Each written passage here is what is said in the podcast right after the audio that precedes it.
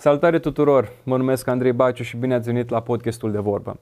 Un podcast despre Dumnezeu, discuții pe teme diverse și mărturii alături de oameni faini și dragi inimii mele. Astăzi am onoarea deosebită de a vorbi cu un prieten drag, care mi este sfătuitor, care mi este mentor, care este păstorul meu, fratele Adrian Tămaș. Dar astăzi vom aborda un subiect foarte important și anume consilierea. Uh, de ce este importantă consilierea? Când ar trebui să mergem la consiliere? Și alte întrebări. Și motivul pentru care l-am invitat pe Adi la acest podcast este că el a ajutat sute de oameni prin consiliere de-a lungul anilor.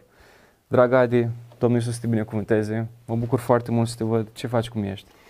Mulțumesc frumos uh, de invitație, Andrei. Mă bucur să fiu uh, din nou, pentru că am mai fost odată cu ceva vreme în urmă la unul dintre primele podcasturi. A fost o bucurie pentru mine și pentru mine. Uh, mi-aduc aminte cu drag de, de acel podcast. Uh, mulțumesc pentru invitație și acum mă bucur să, să fiu aici. Îi salut și pe cei care ne urmăresc, Dumnezeu să vă binecuvinteze și prezența Lui să fie acolo în timp ce urmăriți acest podcast.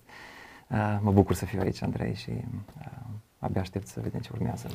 Bun, eu zic să intrăm în pâine că avem multe de discutat și aș pune fundamentul ăsta, uh, drag Adi, care este scopul consilierii, de ce trebuie consilierii, o definiție a consilierii mm-hmm. și să pun puțin uh, în context. Noi suntem acum într-o cultură românească în care nu vrem să știi vecinul nostru uh, anumite probleme pe care noi le avem, e bine ca să fim secretoși și totuși arată lucrul ăsta că nu este bun. de asta avem nevoie de consiliere, nu avem nevoie și te-aș lăsa pe tine să, să ne spui. Aș pleca de la definiția consilierii. Uh, un consilier, uh, conform Dexului, este un sfătuitor. Și acțiunea de consilier este o acțiune de sfătuire. Eu nu sunt un consilier psihologic, pentru asta ai nevoie de facultate specială, de cursuri speciale în direcția asta. Eu fac consiliere spirituală, sfătuire spirituală. Conform Scripturii, ca să poți să biruiești, ne spune proverbe, și să câștigi războiul, se câștigă cu numărul mare al sfetnicilor, adică al sfătuitorilor. Și avem nevoie, fiecare dintre noi în viață, de oameni care să ne sfătuiască. Există sisteme în care învățăm, învățăm la școală, învățăm la biserică, dar ai nevoie de cineva să te sfătuiască în momentul când ai întrebări speciale, particulare. Uh, în momentul acela în care zici am o problemă și uh, până acum nu, am uh, nu am găsit o soluție clară pentru problema mea specifică. Uh-huh. Atunci mergi la un consilier cu problema specifică pe care o ai. Da? Nu e o problemă generală, ci o problemă specifică, o durere specifică sau uh, o uh, apăsare Uh, pe care nu ai vrea să o știe altcineva. Oh, și de obicei la consiliere te duci, la sfătuire te duci, uh, având această apăsare, dorind ca nu neapărat să știe toată lumea, dar totuși fiind dispus să uh, treci prin acel, în acea zonă a vulnerabilității, cel puțin uh, legată de o persoană și să poți te duci și să-i spui problema și să primești un sfat în direcția asta. Ce fain, într-o discuție anterioară uh, cu tine, uh, povestea puțin despre modernism, uh, postmodernism și aș pune următoarea întrebare. Uh, de ce ar trebui uh, să vină oamenii la consiliere? Cum ar trebui să apelezi la consiliere? Dar înainte de asta te-aș întreba, cum ai ajuns tu să consiliezi oamenii? Uh-huh. Um, a început totul uh, din momentul în care uh, am început să lucrez cu tinerii. Am observat foarte repede că tinerii vin la biserică să primească mesaj din partea Domnului, dar ei au și nevoi uh, specifice. Și trecând, discutând despre uh, modernism și postmodernism, în modernism um, lumea era interesată de adevărul propoziționale, cine are adevărul, ne luptăm pentru adevărul suprem. Uh-huh. Uh, în momentul acela, toate frământările personale cădeau pe locul 2 sau 3 sau uh, încercau să fie ignorate uh, și de societate și din păcate chiar de biserică. Și lucrul acesta uh, nu este conform Scripturii. Isus a fost interesat de frământările personale ale oamenilor. Isus a făcut consiliere, dacă îi să da, da. sublinie lucrul acesta. Da?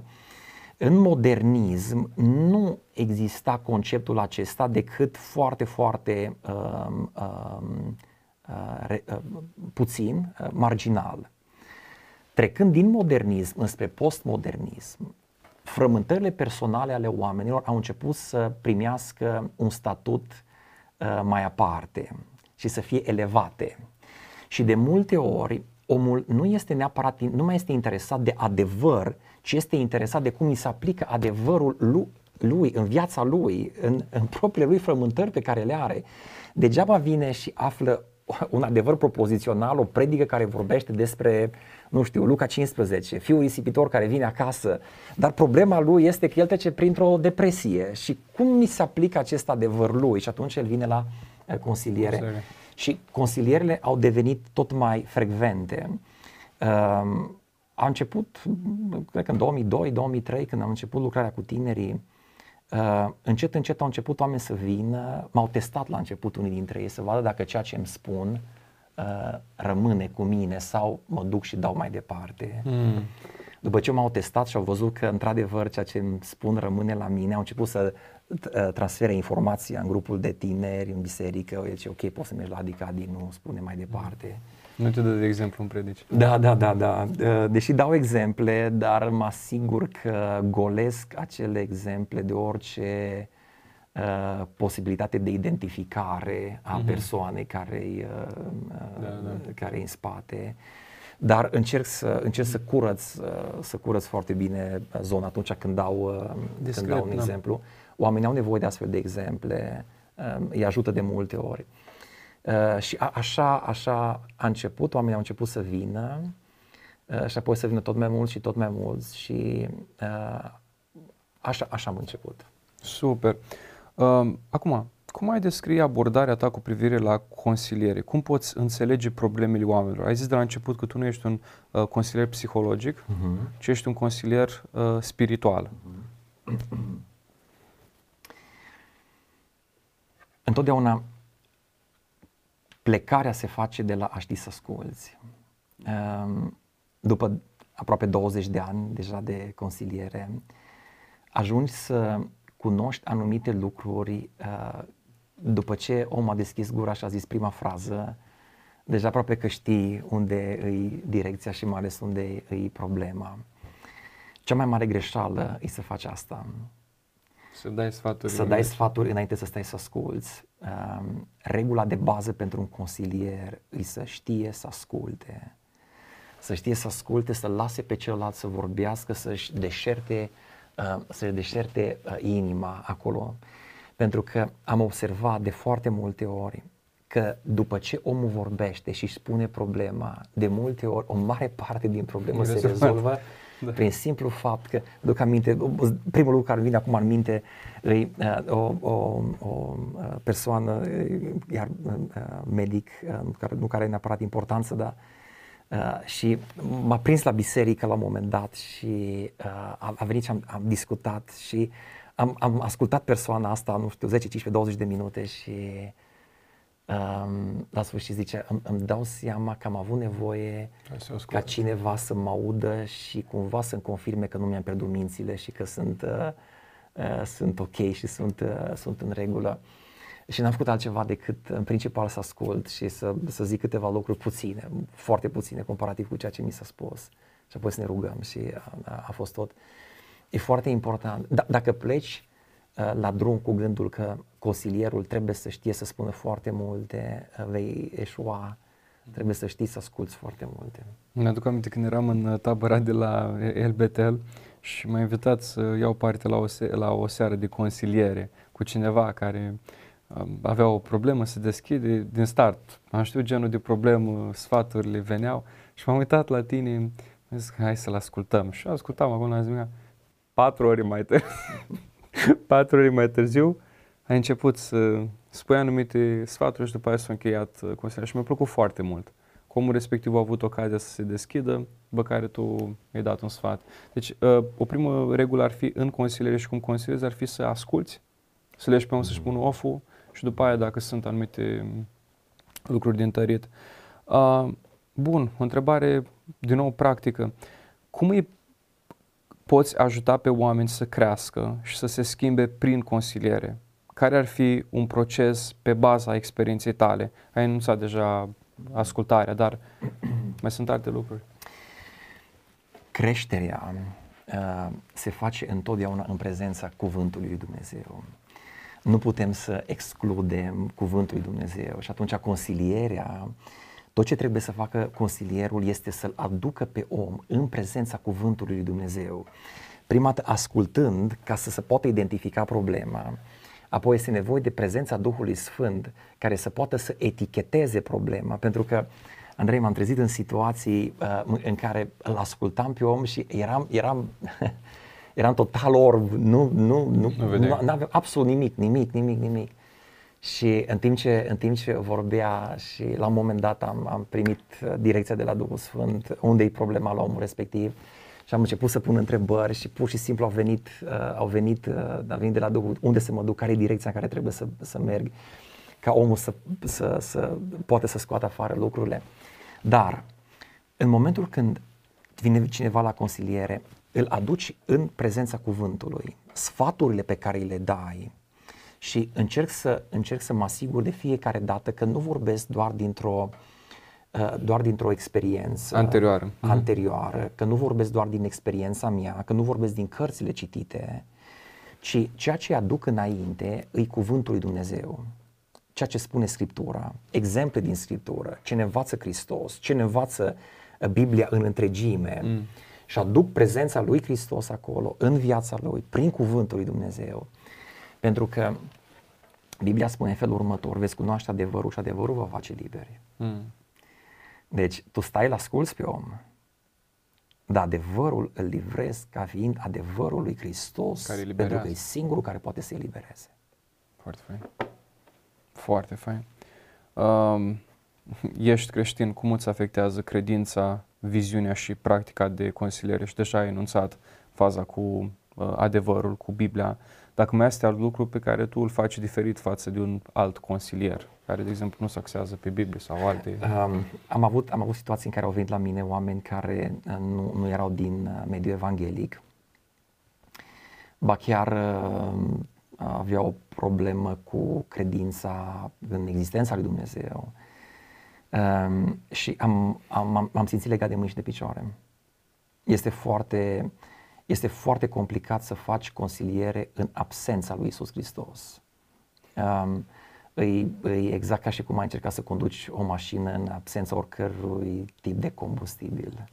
Imposibil. Uh, nimic nu funcționează, absolut nimic nu funcționează, indiferent cât e de frumoasă construcția, nimic nu funcționează.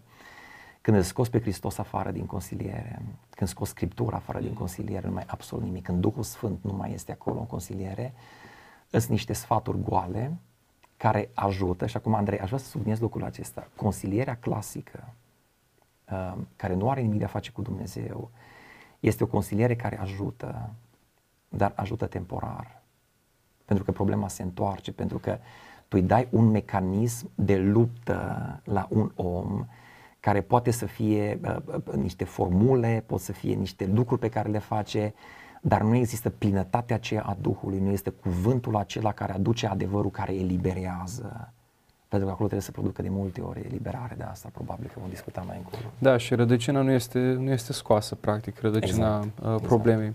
Exact. Um, ce cărți sau alte resurse recomanzi în mod uh, re- regulat? Ce cărți te-au influențat cel mai mult în abordarea consilierii? Hmm. Um, sunt cărți, uh, sunt uh, autori pe care îi ascult sau îi citez. Mă feresc să dau numele lor uh, decât celor care se ocupă de consiliere sau vor, vor să facă consiliere. Și atunci dacă cineva mă contactează uh, Uh, și face lucrul acesta, atunci încep să-i spun uh, și să-i dau uh, sfaturi în direcția în care să, să meargă. Dar um, există, există cărțile clasice pe consiliere creștină pe care le știm, le știm toți um, de la Larry Crabb și în fine, îi, îi știți și știm foarte bine. Uh, dar aș trece cu un pas mai departe și l-aș uh, aș, Super. aș sublinea cel puțin pe Neil Anderson în direcția asta. Uh, e foarte complicat să faci consiliere spirituală în uh, secolul acesta dacă nu duci lucrurile în direcția luptei spirituale conform Efeseni 6 și Neil Anderson este cel care uh, probabil a pus uh, bazele uh, în, uh, în uh, uh direcția aceasta și cred că de acolo se pleacă, sunt lucrurile merg mult mai departe de atât, dar de undeva uh, uh, se pleacă. Am înțeles foarte mult. Deci, cu alte cuvinte, cei care sunt interesați cu adevărat de un lucru, genul de informații care, știi cum spune, estematele, nu le dai în, în auzul oricui. Um, aduci adevărul creștin în practica ta de consiliere și ai spus aici prin uh, scriptură și ce rol mm. important îl joacă scriptura. Fundamental, dar fundamental. E, e clar, e de la sine înțeles, dar aș mai adăuga acum ceva. Te rogi împreună cu cei pe care îi sfătuiești. Cât de important este rugăciunea asta? Ridica mingea la fileu acum. Da, um, fără rugăciune, ai fără, fără cuvânt, fără rugăciune, e absolut imposibil, absolut imposibil. Și mi-a făcut un, uh, mi-a făcut un obicei. Mm. Uh, intră cineva în, în birou sau în fine unde suntem, uh, că discuțiile se poartă în diverse spații.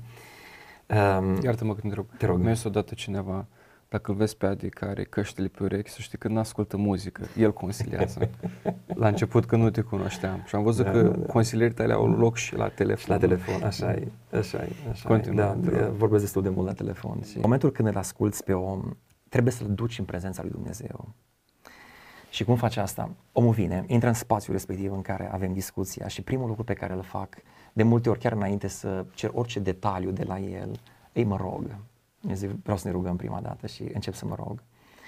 Și cu predilecție în ultima vreme, mă rog Daniel 2 cu 22, una din, unul dintre lucrurile pe care mă rog în discuția respectivă, Daniel 2 cu 22, pentru că este un text fundamental uh, atunci când vrei să uh, sfătuiești pe cineva, vrei să consiliezi pe cineva. Și Daniel cu 2 cu 22 uh, uh, spune și cred că, cred că ar fi cel mai uh, fain să-l, să-l citesc, nu să-l citez. Uh, textul spune în felul următor. El descoperă ce este adânc și ascuns, mm. el știe ce este în întuneric și la el locuiește lumina. Și cer într-un mod specific ca Dumnezeul care descoperă ce este adânc și ascuns, care știe ce este în întuneric, Scoate la lumină. Să aducă la lumină. Ce pentru fain. că la el locuiește lumina și să aducă la lumină lucrurile adânc și ascunse. Ce frumos, foarte fain. Este, este, uh, mă rog, uh, iar după, la, la finalul uh, consilierii, de fiecare dată închei cu rugăciune, cumva pun cele două, închid totul în două paranteze care se numesc rugăciune cu rugăciune încep cu rugăciune termin. Și sunt momente în care mă rog în gând, în momentul când pur și simplu simt că sunt blocate lucrurile, Uh, pentru că am nevoie de, de lumină de la Duhul Sfânt ca să știu în ce direcție să mă duc. Altfel, uh, da, altfel da. se va duce un blocaj acolo. Cum zicea Apostolul Pavel în uh, 1 Tesaloniceni 5 cu 17, rugați-vă neîncetat. Uh-huh. Știa de ce spunea lucrul ăsta. Așa Rugați-vă să avem conexiunea aia. O să ne mai întoarcem la rugăciune. Uh-huh. Dar, uh, bun, cum te pregătești propriu zis pentru o consiliere? Știi că ai un caz, să spunem, uh, nu mediocru sau simplu din punctul tău de vedere, un caz greu, uh-huh. ce presupune pregătirea ta pentru consilierea respectivă? Um, cred că pregătirea asta o, o face Duhul Domnului într-un mod, uh, într-un mod aparte. Um, nu neapărat mă pregătesc specific pentru cineva, uh, dar am învățat un lucru în ultimii ani. Uh, avem, avem perioade de post prelungit și uh, tu știi bine ce se întâmplă în Betel da, da, și da. perioadele de post de 40 de zile și mi-ai anticipat o altă sau, întrebare despre post, dacă da, e important ajungem, postul. Da, ajungem și acolo sau le cuplăm. Că, da. um, și în momentul în care începe, uh, începe postul, ceva se declanșează în lumea spirituală. Pentru că mă trezesc cu asaltat de consilieri, de oameni care îmi cer consiliere și de obicei în timpul postului Consilierele din timpul postului sunt extrem de complicate, foarte încărcate din punct de vedere spiritual. Niciodată nu sunt atât de încărcate în afara postului ca și în post. Cu alte cuvinte, cazurile grele îmi vin în post. Când începe postul, deja încep, încep să apară cazurile respective. Când se termină postul, pur și simplu nu, nu vin astfel de cazuri. Sunt cazuri mai simple, lucrurile merg ușor, merg în regulă, când se declanșează postul, indiferent că e unul dintre posturile mari ale Betelului sau posturi personale uh, pentru diverse uh, situații în care intru în post, în un post mai prelungit și în momentul acela mă trezesc cu cerere de consiliere și când intru la ele deja îmi dau seama că am intrat în chestii, în chestii grele. Cu alte cuvinte, Duhul Domnului pregătește lucrurile. E foarte complicat să faci consiliere în zone adânci, de spiri, adânci spirituale în absența postului. Hristos spune în felul următor, există un soi de duhuri, de draci, care nu este decât cu post și cu rugăciune. Mm. Cu alte cuvinte, în consiliere, în sfătuirea aceasta, care intră la alte nivele, nu e suficientă rugăciunea, ci nevoie să adaugi postul pe lângă rugăciune. Și nu e suficient doar cuvântul, trântești niște versete biblice și atâta. Uh, poate să fie suficient pentru anumite cazuri, dar pentru alte cazuri Hristos spune nu e suficientă da, rugăciunea, da, da. îți trebuie post pe lângă rugăciune. Uh-huh. Bun, că tot am pornit atunci pe cum te pregătești, de ce ai zis ascultare, cuvânt, rugăciune, post. Hai să pun atunci și întrebarea asta cu, cu postul. Cum te uh-huh. pregătești tu ca post? Pentru cei care sunt din Betel știu ce înseamnă postul în Betel, dar uh-huh. pentru cineva care te ascultă acum pentru prima dată. Uh, am, am, am pornit în posturile lungi. N-am, am, am crescut o familie de oameni credincioși, am postit de când mă știu, o zi pe săptămână, ca uh, tot uh, creștinul, maxim două zile pe săptămână când uh, erau așa situații mai. Și postul acela era de anumit număr de ore, la anumit oră se încheia postul, uh, că era complicat, așa. Și am ajuns ca și familie într-un moment foarte greu la un moment dat. Uh, frământările din uh, afară, situații complicate în care eram, au fost foarte, foarte grele. Și mă întrebam ce, ce se mai poate face pentru că făcusem tot ce se poate face. Și unul dintre lucrurile pe care le-a dus Dom- Duhul Domnului în minte este că cu postul nu încercasem, dar nu cu orice fel de post, ci cu posturile lungi.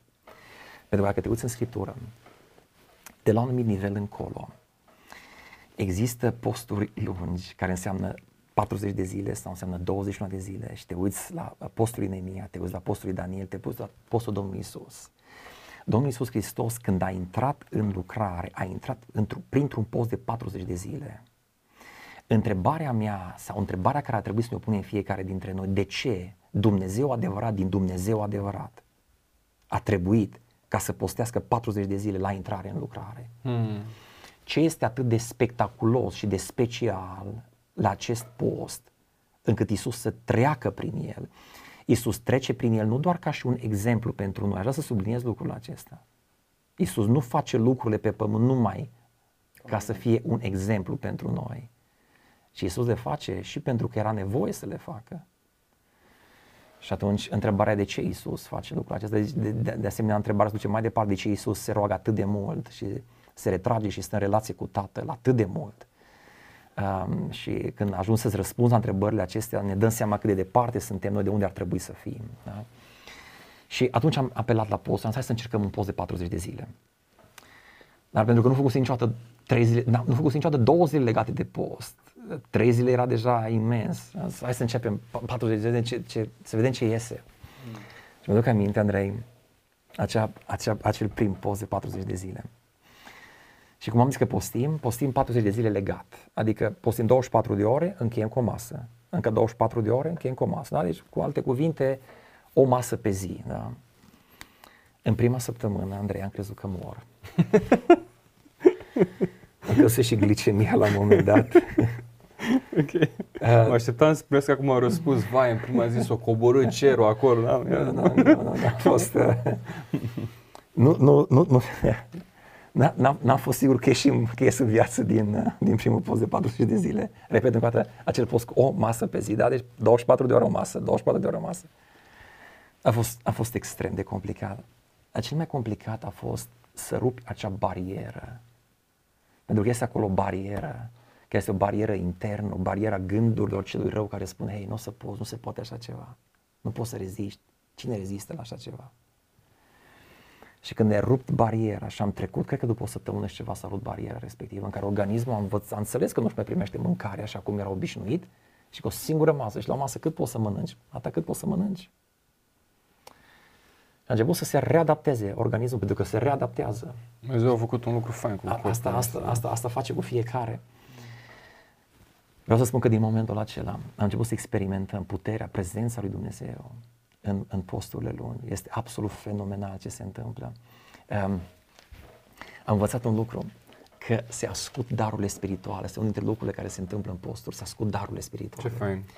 Și aș vrea să traduc ceea ce înseamnă această ascuțire a darului spiritual, pentru că Biblia și Domnul Iisus Hristos, vorbind într-o, într-o, într-o cultură agrară, vorbea despre ogoare, da? Și noi folosim expresia mai departe că suntem pe ogorul Evangheliei, da? da, da. E, cu ce se lucrează ogorul Evangheliei? Care sunt uneltele cu darurile care, spirituale. darurile spirituale, da? Și uh, ogorul, da, în timp ce tu lucrezi pe el cu sapa, cu ce se lucrează ogorul, din când în când trebuie să o ascuți. Da? Coasa trebuie ascuțită, sapa trebuie ascuțită, celelalte unelte trebuie să fie ascuțite. La fel este și cu darul spiritual. Darul spiritual pe care Dumnezeu ți-l dă, tu trebuie din când în când să-l ascuți. Cum se ascute un dar spiritual cu care lucrezi? Pentru că se tocește tot, uh, ai nevoie de prospețime. Prospețimea asta se capătă în două feluri descoperite până acum. O relație de intimitate cu Duhul Sfânt, pentru că Duhul Sfânt este cel care împrospătează și al, și al doilea lucru este postul, posturile lungi. Se întâmplă ceva, Andrei, în posturile lungi, ce, indiferent ce mi-ar fi spus cineva, n-aș fi crezut. Și n-ai, n-ai cum să crezi decât în momentul când experimentezi. Da, de da. aceea se întâmplă ceea ce, de aceea cazurile grele vin în posturi. De aceea lucrurile se întâmplă în posturi, de aceea văd ce se întâmplă, e, e, e altceva, e altceva în posturi. Deci o încurajare pentru cei care ascultă și n-au experimentat posturile lungi, uh, trebuie să le facă prin puterea Duhului Sfânt și nu prin puterea lor și atunci vor experimenta ascuțirea darurilor Duhului Sfânt, atunci vor avea claritate. Asta a fost unul dintre lucrurile care mă, ca mică paranteză, m-a impresionat foarte mult la Betel, direcția asta de uh, Uh, zile de post lungi. Am zis, ce trebuie atâta post? Până când am intrat în lucrare și am văzut cât de mult trebuie, dar e foarte interesant. Uh, a, și nu intrați în post pentru motivele uh, nepotrivite, ca slăbești. Nu ăsta este scopul postului. Scopul, că ai zis într-o predică un gând care mi-a rămas foarte mult. Uh, dacă faci post intermitent doar pentru a slăbi, atunci Dumnezeu nu este de partea ta. Dar să te apropii mai mult de inima lui Dumnezeu. Aș vrea să subliniez, Andrei, um, postul intermitent pentru a slăbi nu mai este post, este cură. Foarte, da, exact line, uh, linia asta este foarte faină în predică, propoziția asta și mi-a rămas. Mm-hmm. Ok. Um, cum îl poți ajuta pe cineva și acum intrăm, Adi, în a doua, în a doua parte, cred că avem timp să, uh, în episodul ăsta să terminăm, dar sunt niște întrebări foarte grele mm-hmm. și lovesc direct la inimă. Cum îl poți ajuta pe cineva care trece prin depresie și anxietate? Și acum fac o specificație uh, în paranteză. Astăzi întâlnim oameni care la o durere de cap spun, vai, sunt așa de depresiv, nu știu cum. Iar tu ai dat într-o predică o definiție care mi s-a părut foarte fain legată de depresie. Depresia este ca întunericul de după întuneric. N-am mai zis niciodată definiția asta și mi-a rămas. Cum este și cu anxietatea. Deci, tu ai consiliat oameni care au ajuns în depresie. Descrie mai întâi puțin ce înseamnă o depresie, pe bune o depresie, nu așa? Și după asta, cum poți să ajuți cineva să treacă de depresie? Da, um, depresia este întunericul dincolo de întuneric. Um, pentru că după ce ai terminat cu întunericul, îți dai seama că ai intrat într-un alt întuneric și îți dai seama că nu mai poți să ieși și e, e un ciclu acolo care se întâmplă și duce în disperare pe, pe cei care trec prin, nu doar prin episoade depresive, da, ci prin, prin depresie. E foarte complicată depresia, uh, extrem de complicată și uh, trebuie să avem grijă cum îi sfătuim pe cei care trec prin depresie. Dacă ai pe cineva care e în depresie și lângă tine, sfaturi de genul nu te mai gândi la aia, hai ridică-te, hai să nu știu, nu funcționează pur și simplu nu funcționează. Trebuie, uh, trebuie, trebuie compasiune pentru cel care e în depresie, trebuie ca să fie înțeles, acceptat și apoi trebuie găsită cauza acelei depresii. Și vreau să spun că există multiple cauze a depresiei.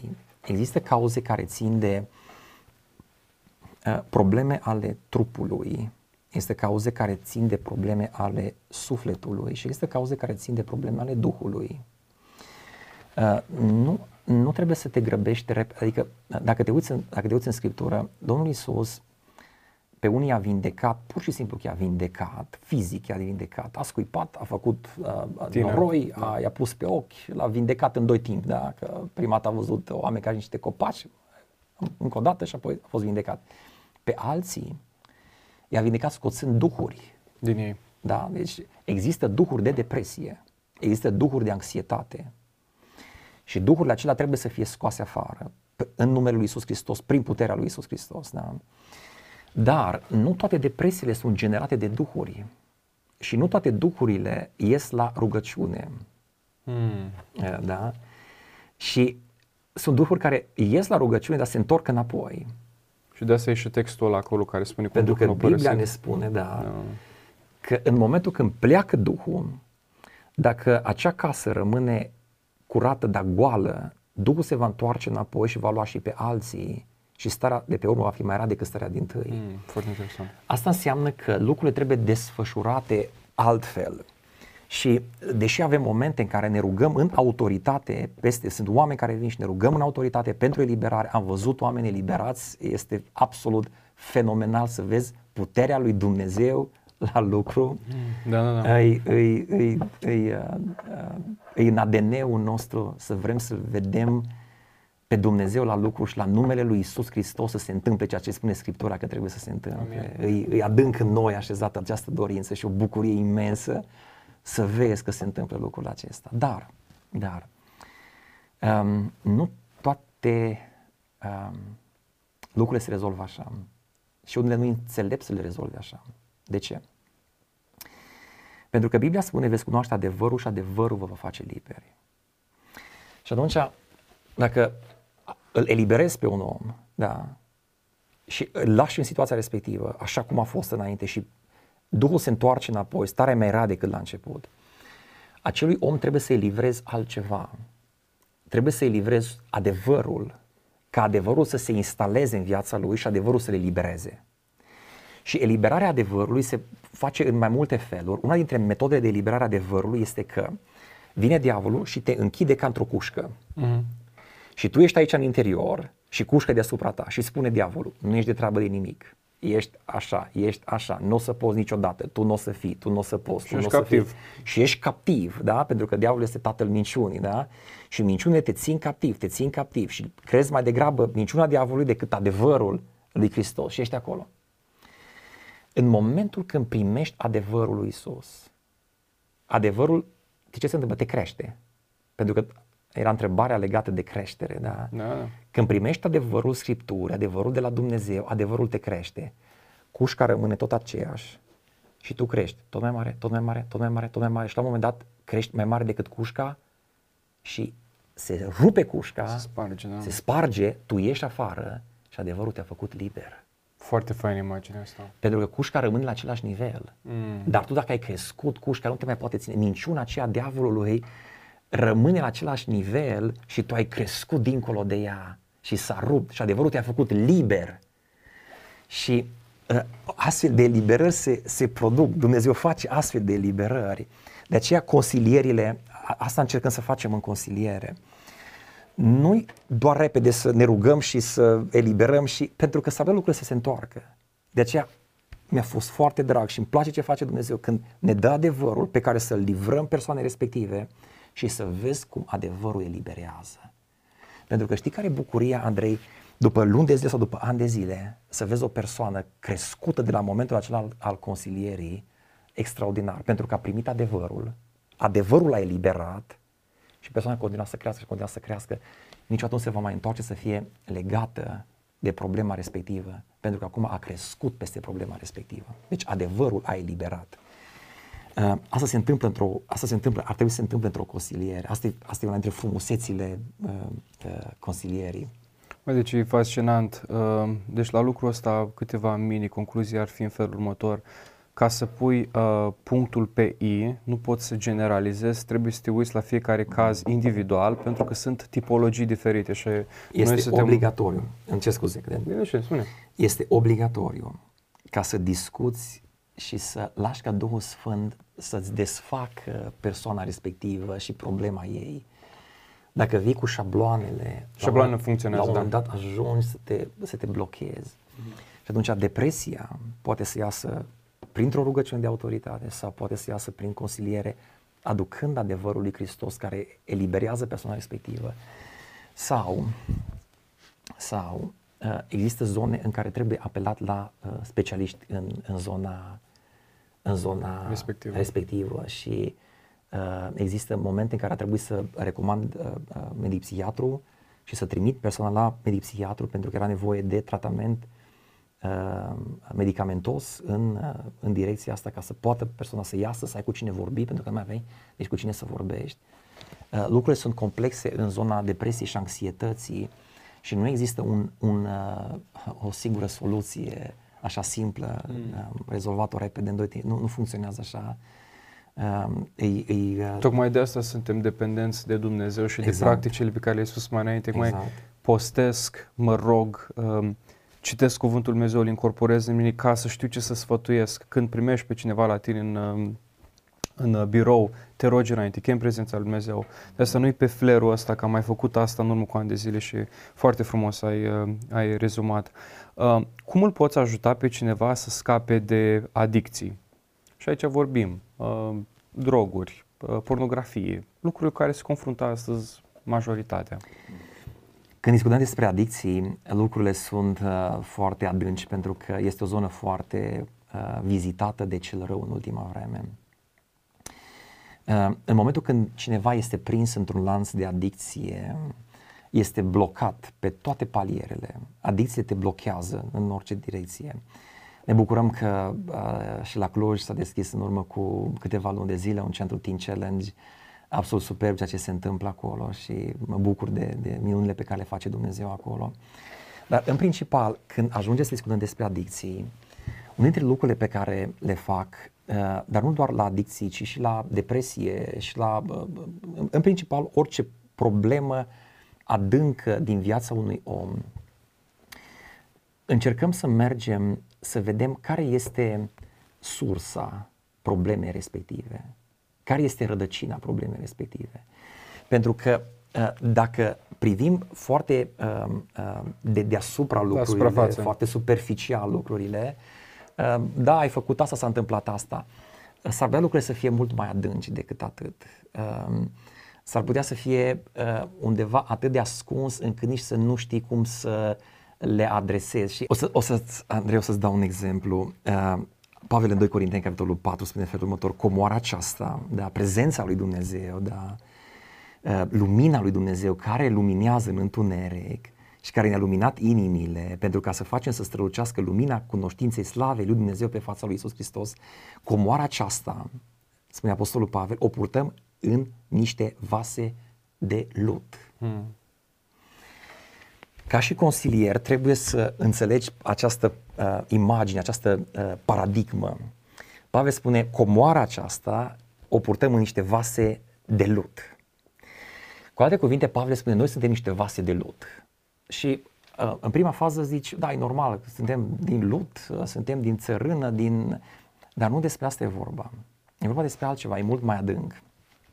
Și uh, am trecut printr-o experiență interesantă, nu știu dacă să povestesc acum rog, asta. Te rog, te rog, Ok. Uh, uh, m-am trezit la un moment dat că vreau să îmi, îmi, îmi fac eu niște, uh, să uh, iau lapte și să-l las să se prindă și să-mi fac eu laptele acru. Uh, n-am știut eu de ce avea domnul ceva planuri să mă învețe ceva și uh, am luat uh, lapte, uh, lapte, lapte, lapte, da, uh, așa, și am început să citesc un pic cum asta și toți cei care uh, uh, făceau, uh, uh, sfătuiau în direcția asta spuneau că e foarte bine să folosești un vas de lut. Pentru că pui să se prindă în vas de lut, se prinde mult mai repede decât în orice alt vas. Și n-am înțeles de ce în momentul acela l-am luat, l-am pus în, în, am cumpărat vasul de lut, am luat lapte, l-am pus în vasul de lut și tot așa de lung uh, procesul era ca să se prindă ca și într-un orice vas. Și am înțeles ce se întâmplă și m-am undeva e o eroare. Și, în fine, s-a terminat primul proces, am, am spălat vasul de lut și a doua oară, când l-am pus a doua oară, în, cred că în ziua următoare s-a și prins. Și am zis, ce se întâmplă aici? Și am început să studiez fenomenul. Vasul de lut are o proprietate foarte specifică și anume difuzează în pori. Ceea ce tu așezi în el, acel lucru care este în el difuzează în pori și intră în pori. Tu degeaba îl speli. Că l-a intrat. Că bacteria aceea a rămas acolo. Și când eu am pus a doua oară laptele acolo, bacteria care era în, în, în peretele vasului a difuzat în lapte și a grăbit procesul de 3 sau de 4 ori. Mm. În momentul când te uiți în Scriptură, o să vezi câteva lucruri interesante. Dumnezeu a spus foarte clar că pentru curățire, apa de curățire, trebuie să fie pusă în vase de piatră, pentru că piatra nu difuzează în pori. Mm. Da, da. În Ioan, dacă se aduce aminte, la nota din Cana, spune că erau acolo niște vase cu apă, după obiceiul de, vase de piatră cu apă, după obiceiul de curățire a evreilor, deci erau de piatră. Curățirea niciodată nu ai voie, nu, uh, conform Scripturii, nu ai voie să o faci în vase de lut. Dacă te duci la Cumran astăzi, o să găsești munți de vase de lut. Pentru că comunitățile respective, în momentul când mâncau mâncarea din vasul de lut, trebuiau să ia vasul după aceea să-l arunce, să-l spargă. Erau vase de unică folosință. Pentru că odată ce ai mâncat dintr-un vas de lut, nu mai ai voie să mănânci a doua oară din el. Pentru că ce ai pus acolo difuzează în el, deja îl speli, oricât încerci să-l speli.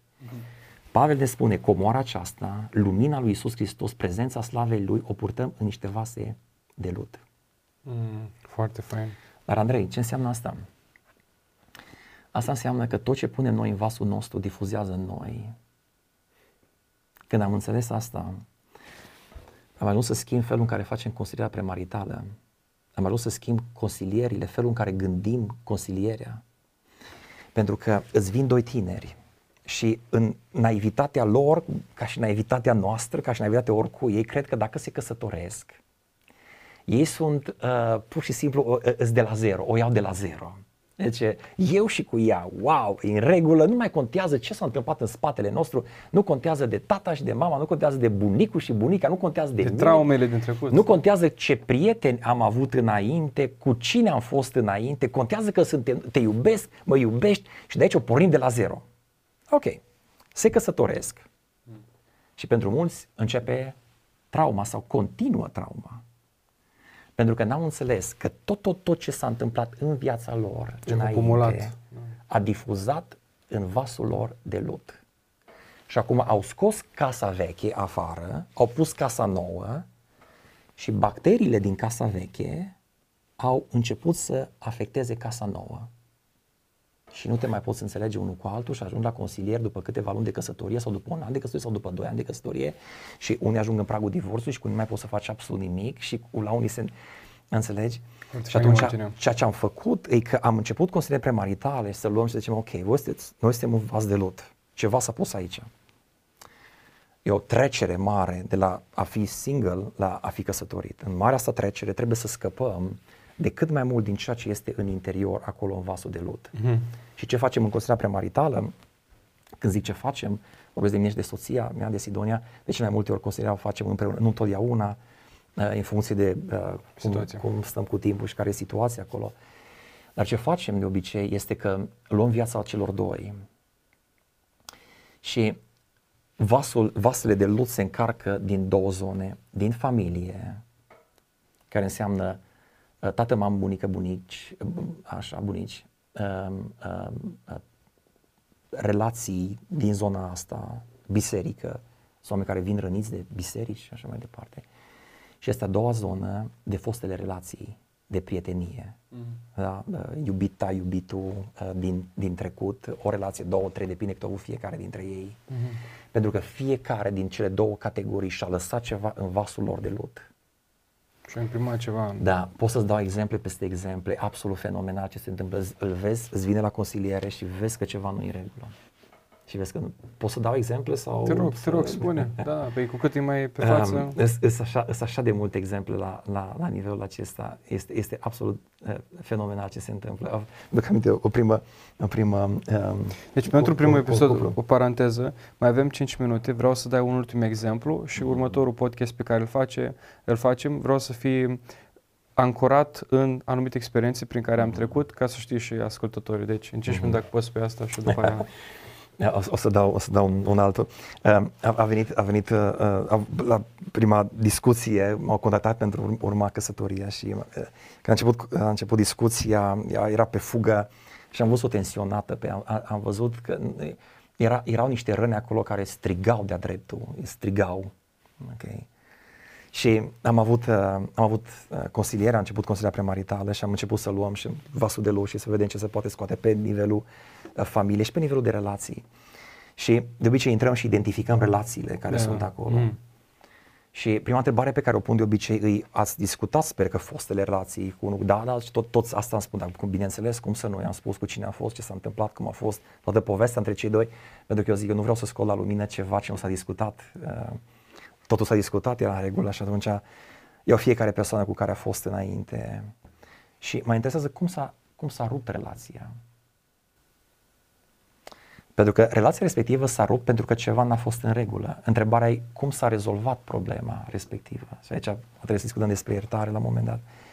Și a intrat în, în, am intrat acolo și la un moment dat, situația asta de care îți povestesc, când am început să discutăm despre prieteni, la unul dintre ei, deci au fost vreo 3 sau 4 înainte și la unul dintre ei, deci a fost o chestie simplă, dar zice, nu știu de ce, zice, mi-a zis chestia aia și aia m-a urmărit și aia m-a și...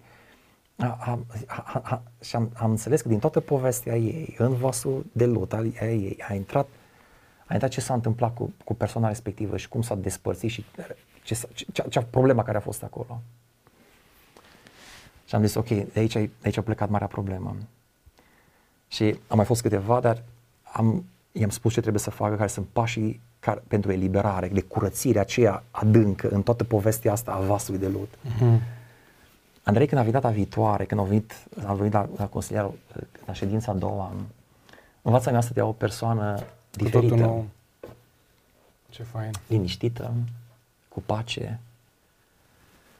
Și am început să luăm discuțiile și am întrebat, l-am întrebat pe el, am întrebat pe ea, care a fost cel mai, care a fost cel mai complicat să iertați?